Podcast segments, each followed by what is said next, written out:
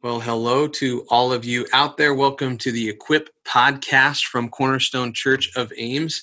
This is a podcast that we've designed to equip you to live gospel fueled and faithful lives in the places that Jesus has called you. And today, I want to talk to you about money. Specifically, I want to talk to you about some timeless principles from the Word of God that can anchor you in crazy economic times that we are facing. Today, as I'm recording this podcast, it is April the 2nd, and I just glanced at the New York Times headline, and it was about the job mar- market. In the past two weeks, 10 million jobs in America have evaporated. And that means the coronavirus, in this moment, there is an imminent and powerful health crisis. But there is also absolutely going to be some degree of financial crisis that follows the extent of which we don't entirely know. And i am not a macro economist. I cannot make those sort of predictions. But here's what i absolutely know. More than ever in these sort of crisis moments the timeless truths of god's word matter. In particular what i want to do on our time together today in this podcast is share with you four biblical principles about how you personally handle your money that I know have guided my life for the past 20 years, and honestly, now more than ever, need to guard and guide our lives in how we deal with money right now. And then, set, second, once we get some of those timeless principles, I just want to offer a couple of timely thoughts about what we should be doing as Christians with our money in this coronavirus crisis moment. So, first off, let's go timeless principles. I'm going to give you four of them. All of them are coming from the book of Proverbs. Here's the first principle. Principle one is what you do with your money first. Principle one is this give first. Generosity first. Give first. Proverbs 3 9 and 10 say this Honor the Lord with your wealth and with the first fruits of all your produce. Then your barns will be filled with plenty, and your vats will be bursting with wine. Honor the Lord with your wealth and with your first fruits. Give first. Give first. Not get money from me first, not put money on my bank account first. The first check I write is an investment in the kingdom of God. And what I'm telling you is, in a time of crisis, don't let the crisis change your kingdom priority. Give first as an eternal investment. Give to the local church. Continue to be faithful as you give. Give, particularly in this moment, to the needs of your local community. Open your eyes up to the needs of people you know, to our food bank in town, MICA, right now. In Ames, Iowa, MICA does not need you to go to the store, buy all the stuff off the shelf, and drop it by. They need you to give cash donations so they can get the resources they need to people who are going to be impacted in our community. So give to MICA. Look for needs. I, I guarantee you this at the end of this crisis, you will regret if you buy frivolous things to compensate for your anxiety by buying junk online. You will not regret giving a dime. You will never regret a dime you've given. You will regret silliness that you purchase. So give first. And if there's only one principle today that would actually anchor your soul and help you forward, it would be this give. You see, where your treasure is, that's where your heart is going to be. And so if you want your your heart to move into resting in the values of the kingdom of God in an anxious moment, what you need to do is not hoard your money but give your money. That will set you free in this moment. So give first. Here's second principle. Save second. Give first, save second. Proverbs 13:11 says wealth hastily gained will dwindle, but whoever gathers little by little will increase it. So if the first check you write is to God, the second check you write is to you. Save second. Every time you get income in, my recommendation would be you first give away some, and then second, you save some. And in particular, in this moment, what I want to highlight is the principle of emergency savings. Emergency savings. Um, most financial advisors will say first set a goal if you don't have it set a goal to make sure you have a minimum of a thousand dollars saved away for an emergency. But particularly right now, what we're figuring out is this financial crisis is hitting us because we have so little margin as Americans. We don't have the margin to miss a paycheck because we have no money saved back. And so, right now, what I want to encourage you toward is this many of you will be getting a stimulus check. You absolutely need to be saving a portion of that back. We'll talk about how spending needs to happen with that in just a second. But particularly, I want you to think if I don't have $1,000 in an emergency fund, that is the most important thing I should be investing in right now. Getting $1,000 into an emergency fund. And once I have that, I need to take a look honestly at what are my total monthly expenses, not my monthly paycheck, but what are my core, absolute essential monthly expenses? And do I have three months worth of those saved back? set those two things as a goal. That's not hoarding, that's saving. Hoarding is saving in an extravagant way for expenses you will never have. Saving is just wisdom. So give first, save second. Principle number three live on what is left over with contentment. Live on the rest. Live on the rest. Proverbs 13:25 says the righteous has more than enough to satisfy his appetite, but the belly of the wicked is always wanting. It suffers want. What that means is God supplies everything we need. But actually often the reason we want is because we think we need things we don't actually need. Living on the rest has to do with joyfully and with contentment, seeing everything God has given and being grateful for it. Living on the rest involves two behaviors. First, this is this is should go without saying. The first behavior is this you cannot spend money you don't have. I'm, I'm going to say that revelation again. You should not be spending money you don't have. Don't spend more than you make. Live on less than you make. Live on what is left over. Once you have written that first check to God and that first that next check to yourself in savings, whatever is left over is what you have to live on. So don't spend more money than you have. And second, how do you do that? The second principle, second behavior is you have to learn to control your appetites by cultivating contentment. You don't control your appetite by just sitting there going, Woe is me. I hate my life. I don't have enough. No, you cultivate contentment by looking at everything God has had given and saying, "Oh God, you have supplied this." Gratitude is what leads to contentment. So, third principle, live on what's left over. So again, to review them, give first, save second, live on what is left over, and principle number 4, do not go into bad debt. Proverbs 22 7. The rich rules over the poor, and the borrower is a slave of the lender. The rich rules over the poor, the borrower is indebted, a slave to the person who has lent it. That doesn't mean that all debt is always sinful. Okay, that debt is not explicitly called sin in the Bible. What I do think we can say is much of the debt that we go into in America, while it's not sinful, it's certainly unwise. Okay, what is what is good debt? Okay, well, generally speaking, good debt is a debt on something that appreciates or gains in value generally. Most of the time, a home mortgage or like an educational loan is generally seen as a pretty good debt. But you need to be warned you can kill yourself with too much of a good thing. If you are $100,000 in education debt, for a health and human services degree where you're going to get a job where you don't make anything, that's a bad debt.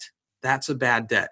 You can get into a home mortgage where you become house rich and everything else poor. You've overextended yourself. That would be a bad debt. But in general, we need to say also common sense means that a bad debt is any depreciating debt that you have. It would be a loan on a car that the instant you drive it off the lot, it goes down in value. Debt that you take out to get furniture, uh, credit cards with huge monthly fees and monthly charges. Those are almost always bad debt because those are almost always me spending money I don't have to impress people I shouldn't care about. So, don't get into those sorts of debts. So I'm going to review all four of these. Four timeless principles from God's word that absolutely we need to live by in the realm of money. Give first, save second, live on what is left over, and do not go into bad debt. Give first, save second, live on what's left over, don't go into bad debt. Those four timely principles have honestly guided my life since I was 17 years old and I first heard them taught to me.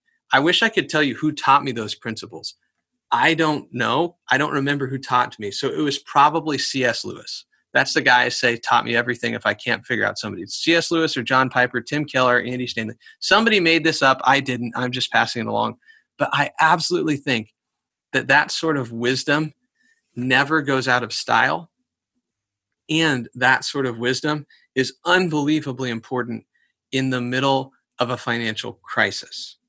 You see, the, in the crisis, often what you need is not a new set of innovation to figure your way forward. You need to lean back into tried and true principles of wisdom that have sustained people in the past. You need to ask what has been proven over time. Give first, save second. Don't get into bad debt. Live on what you have left over. Now, with those eternal, like just unchanging principles of wisdom from Proverbs, I want to just give you four kind of timely thoughts in this coronavirus financial moment. Here's my first principle I want you to think about saving, not hoarding. Saving, not hoarding. Hoarding is savings driven by anxiety about a future that is unknown. Hoarding is not just putting something back for a rainy day, Hoarding is acting like I don't have a father in heaven who oversees the rain. Hoarding is driven by anxiety, and hoarding is about saving far more back than I would ever need. And in this time of crisis, anxiety will tempt you to put more into saving than you actually need to save.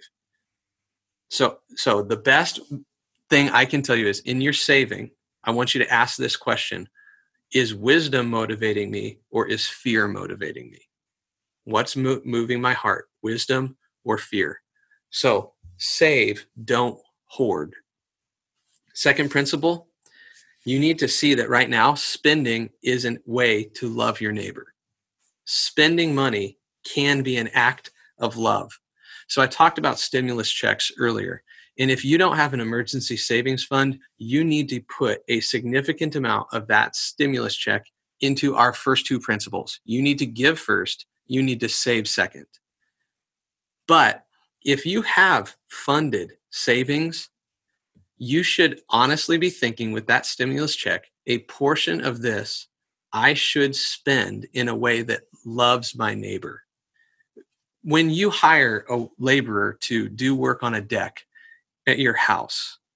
That is an act of love because God is providing for that man or that woman's family through your hiring of their skill set. When you go to your local coffee shop, you know, go to Burgie's. Those people are awesome. And go and buy a cup of coffee through the drive through. And, you know, while you're at it, buy a $20 or a $100 gift card and put some money into a local business owned by local people as a way to love your neighbor. You see, spending, your spending, is the economic means by which God is dispensing cash to the people who need it in this world. And so just hoarding all of your money is actually a way that protects you but doesn't protect your neighbor. It's only giving thought to yourself and your needs. So, what I want you to do is think strategically about your spending ask yourself this question What's a way in how we spend that we could love someone else today? What's a local business or a local restaurant that actually we could cook this meal, but if we did this, this would be a blessing to this person? Think about those things. Third kind of thing to think about in this coronavirus crisis is this. Now more than ever, the daily habit of gratitude is deeply important a daily habit of gratitude. Instead of thinking, oh no, what could happen tomorrow? Take a look around and just say, God, you have given me this. All of us have things we can be grateful for right now. All of us have things we can be grateful for right now. They may be very small things. Like I was just thinking, I have this this pen that I just really like It is a Pilot Better Retractable Fine Point Pen. And I, I'm thinking, have I ever actually consciously thanked God for this pen? That it feels so trivial, right? But what how how long would it take you in the room you're sitting in right now if you just scanned from left to right to consciously thank God for every item you see? Have you ever done that? I, that's not a habit that I have. But right now, in times of crisis where we feel loss, we need to combat that with a gratitude for what we do have presently. And not just stuff, not just stuff. As I scan left to right in my field of vision, you know what I see that I can, I'm grateful for that no price tag in the world can be? I see pictures of my kids. I see photos of my wife. What price tag do you put on that? So you can be overwhelmed with anxiety of the crisis, or you can be conscious of the provision of God and cultivate gratitude. So daily, daily cultivate gratitude. Sit down for two minutes and thank God out loud for what He has given. Final thought for you in this moment is this I want you to think long term. This is a crisis moment. And it's probably not just going to be a little blizzard of a moment. It's not going to just be a little blip here it's not just going to be a little hump that we just jump back into normal life. Looking at the economic data right now, it is indicating we're in for a pretty uh, hard winter. And that means we need to have a realistic, not just like day by day perspective, but we need to think long term. I want you to think 10 years out from now. I want you to think 20 years out from now. It's interesting. They've done uh, studies on the levels of gratitude and resilience on people who lived through the Great Depression. And it, what's remarkable is that people who lived through the Great Depression, they know that you can live through way more suffering than you think you can. And so, as such, they tend to be less up and down in the moment by moment changes because they know they lived through far worse. I want you to think long term. God is cultivating in this moment of pain endurance in you. He's doing something good. But I want you to think even more long term, not just 10 years or 20 years or 30 years from now. I want you to think 100 million years from now, 100 million actual years from now. Listen to the final piece of wisdom from Proverbs. Proverbs 11:28. Whoever trusts trusts in his riches will fall, but the righteous will flourish like a green leaf. That's not just true in this life, that's true eternally. You want to put your hope in your bank account. That is a fine way to provide for your daily needs, but that is a bad Savior, Lord, and King of your life. And right now, right now, the most important piece of financial wisdom I can give you is this no one will take their bank account with them into eternity. It's odd you never see a U-Haul attached to a hearse. Because in the final moments, what you realize is that actually everything that I've invested in the life to come is the only thing that actually has the power to stay beyond this life. Everything I've invested in God's kingdom. So, can I get you to think kingdom minded, eternal perspective, sort of long term? This may be a moment where your 401k goes down, but where you can be truly rich toward God by being generous toward others. You can store up life in the life to come. So, in uncertain times, turn back to some timeless wisdom. Give first, save second, live on what is left over. Do not get into bad debt. And in these timely moments of pain and crisis, don't forget, it's not a time to hoard, it's a time to be wise and save. It's also a time to learn how to spend as an act of love for our neighbor. It's a time to gratitude cultivate, to cultivate daily habits of gratitude, and to think long term, 100 million years type long term, about how to have an eternal perspective on our money.